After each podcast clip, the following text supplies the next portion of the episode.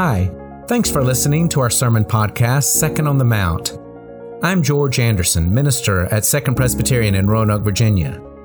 I do not take it for granted that people sit in the pews on Sunday morning or listen to these podcasts hoping to hear something that connects them to God, to each other, to the world. And so I spend hours seeking the right word for the right time and said in the right way.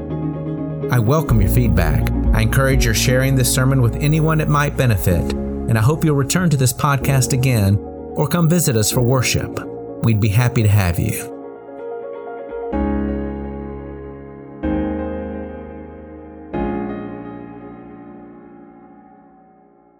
Let us pray. Holy God, make of your scripture a star to guide us to your Son. Amen. In a way, I have three scripture passages this morning, but only one I will read, the one that is listed in your bulletin, Matthew 1, beginning with verse 18. Now, the birth of Jesus the Messiah took place in this way. When his mother, Mary, had been engaged to Joseph, but before they lived together, she was found to be with child from the Holy Spirit.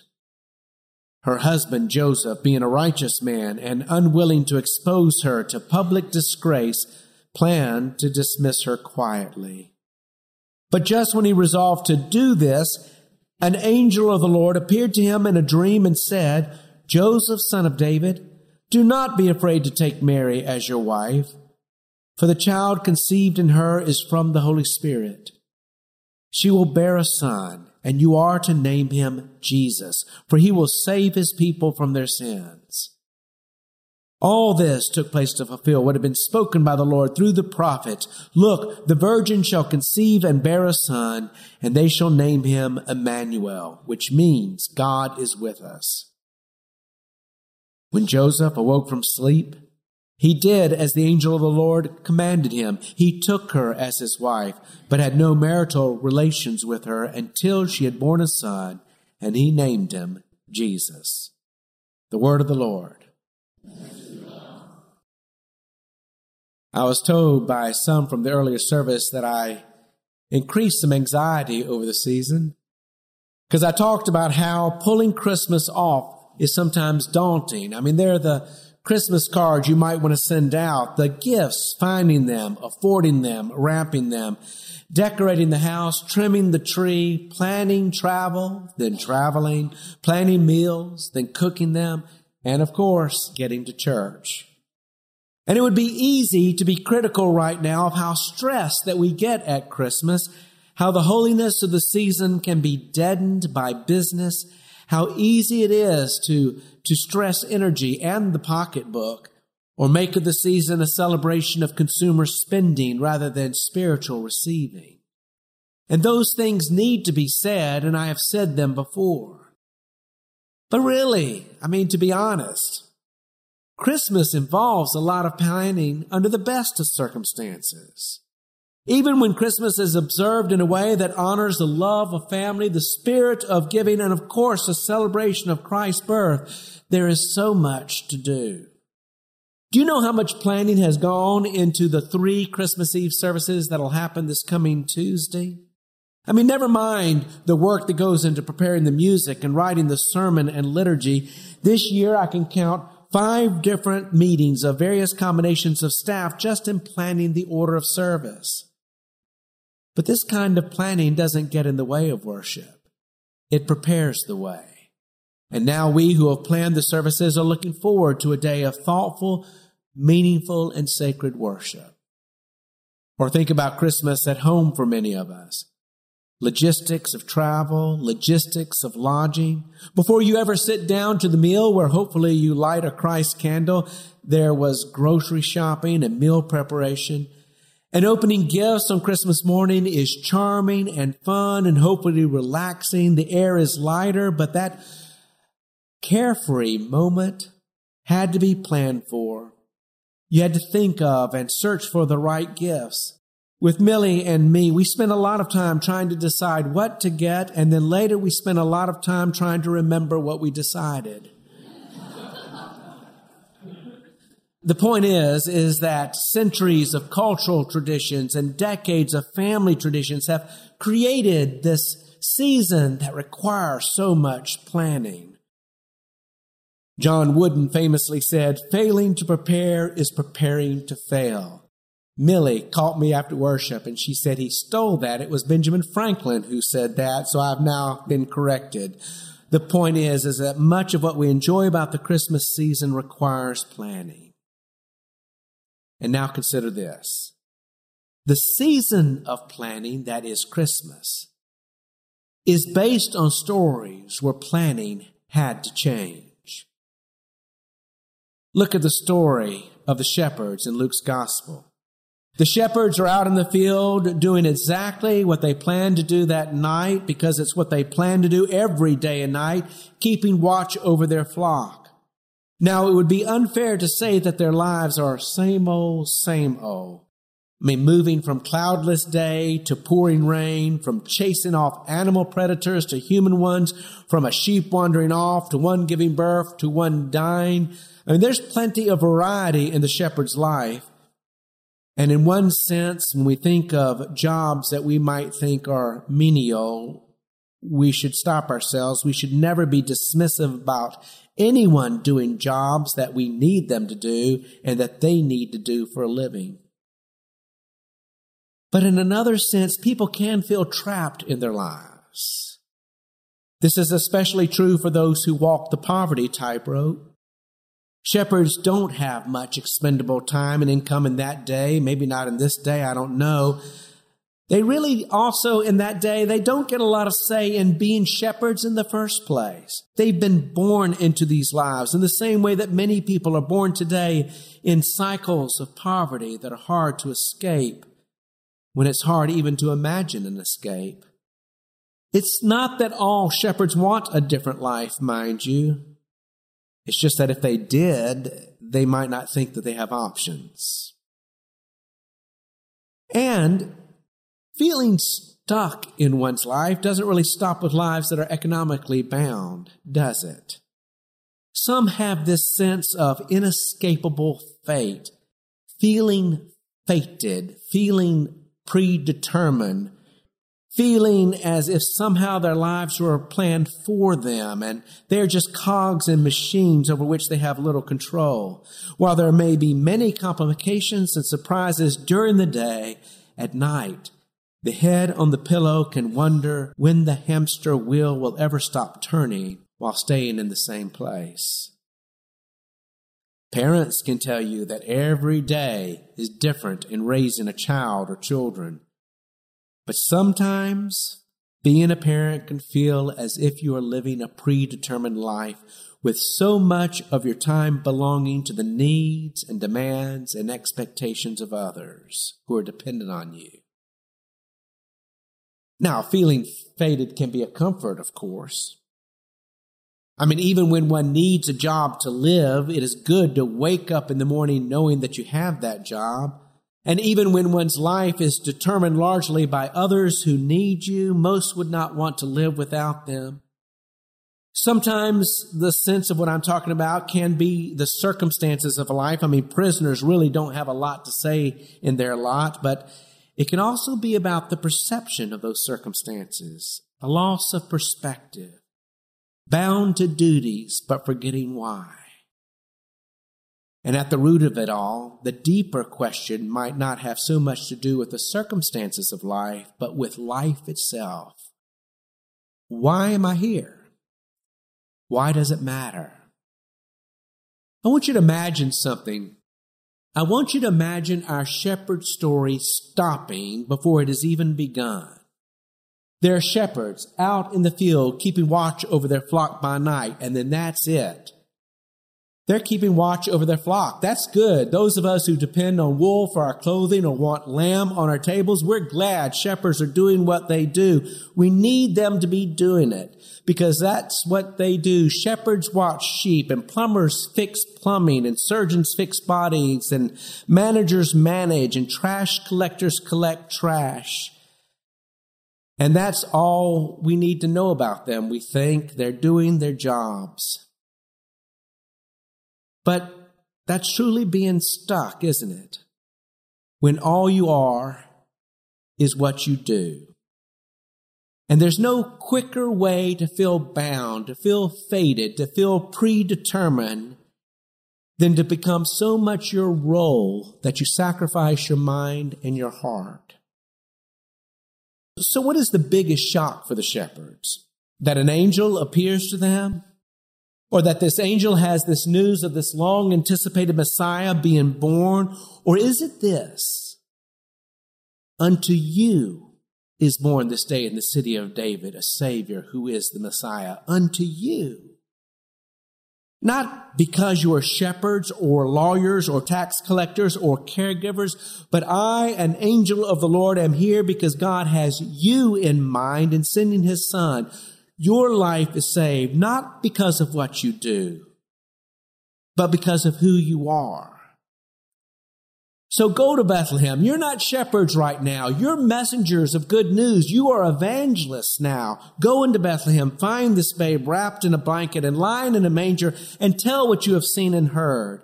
And then the night sky becomes alive because lo and behold, this choir of angels has been scheduled to appear not in a palace, but over this very field, singing to them. I suggest to you that joy is the gift that the shepherds receive, and it changes their plans.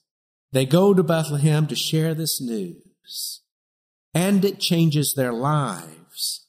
Because when they return home to shepherd sheep again, they do so with a new image of themselves as those who are worthy to receive this news. Cynicism and despair are cold comforts of those who feel they need to accept the unacceptable because there's no hope that anything can change.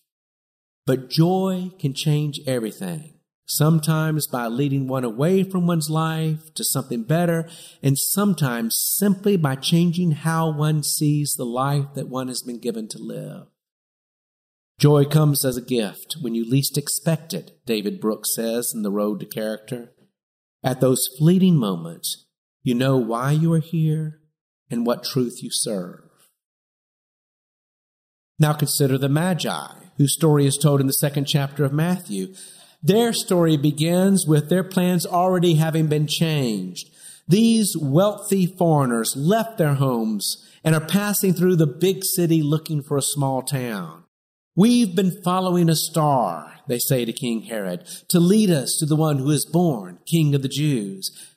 And they have gifts to give, gold, frankincense, and myrrh, and hearts ready to worship.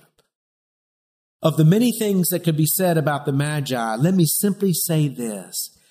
They have all that they will ever need in life and more. If by life you mean having the economy work for you. But what they have to them, what they have is not enough. In thinking about the Magi, it occurred to me that what we often tell ourselves at Thanksgiving, that we ought to be grateful for our blessings, is good, but it's not enough. There's truth there. I mean, most of us are blessed beyond our share, most of us enjoy a good standard of living and we live in a country with freedoms and we have roofs over our heads and food on our tables and family and friends who love us and whom we love. And so we tell ourselves we ought to be grateful. And that's right. But I bet those magi were grateful before they ever left home. Their plans change because they now have a why to give direction to their what. They realize that having can become the greatest barrier to becoming.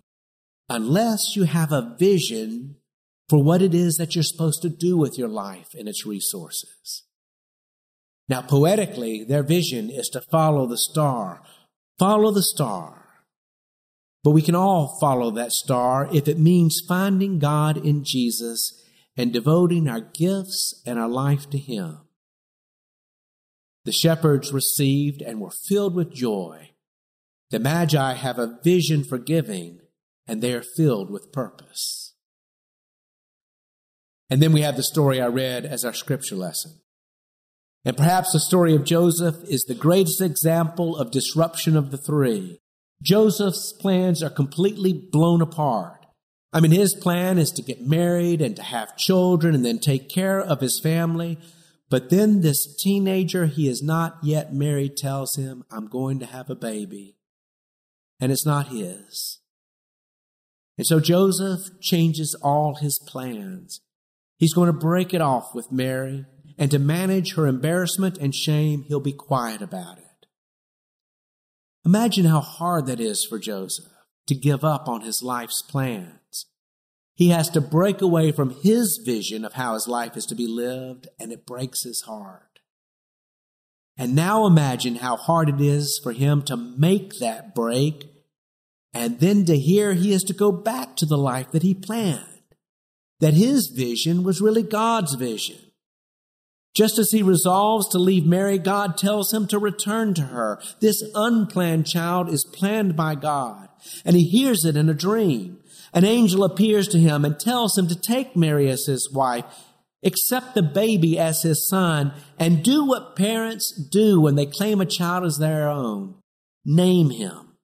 Every child needs a name to stand strong in this world. Name him and don't be quiet about it. Give him this name too, Jesus.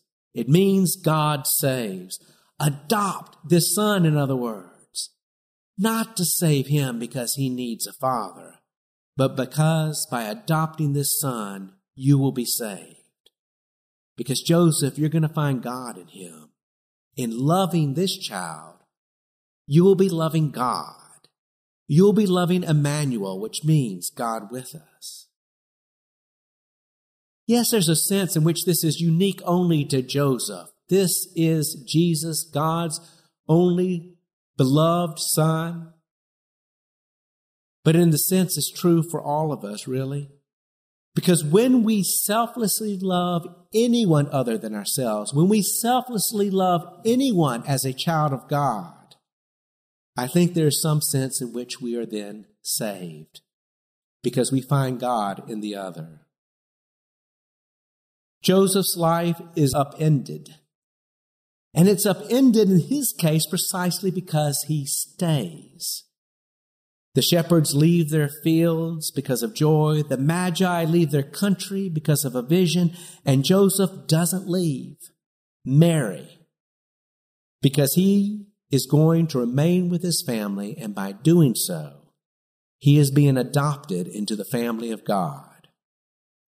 That which he thought would bring embarrassment and shame brings him instead closer to God. And so I suggest to you that there are three things that can and should mess up our plans and disrupt our lives. Three things that help us rise above creaturely existence where we feel like we're just living predetermined, fated lives over which we have no control. Three things which help us live more meaningfully and purposefully as God's children. And they are joy, and vision and faith. The shepherds find the child, share their news, and then return to their old lives with a new identity. They are filled with joy because they know that God has come for them. And the Magi follow the vision of the star which leads them to a place that is greater than gratitude. The vision leads them to a place where they can share the blessings of their lives in a way that honors God and gives them purpose and meaning. And then Joseph. He understands in his own unique way what Paul was talking about in saying that faith is a sort of adoption. Paul spoke of faith as being adopted as a child of God, but for Joseph, he is being adopted as a father. As the father who is adopted, Joseph will do what a father does name his son and raise him, which is to say, he ignores culture's conventions and loves unconditionally, because that's the way that God loves him. I hope your Christmas goes according to plan. But in a biblical sense, I pray that your plans continue to be messed up by joy in hearing the good news that God has come for you by a vision for how you will put your lives in service of God's cause of peace, and by faith, in knowing that in this birth you are adopted into God's loving and eternal home. Have a holy Christmas. Second Presbyterian Finding Direction by Following Jesus.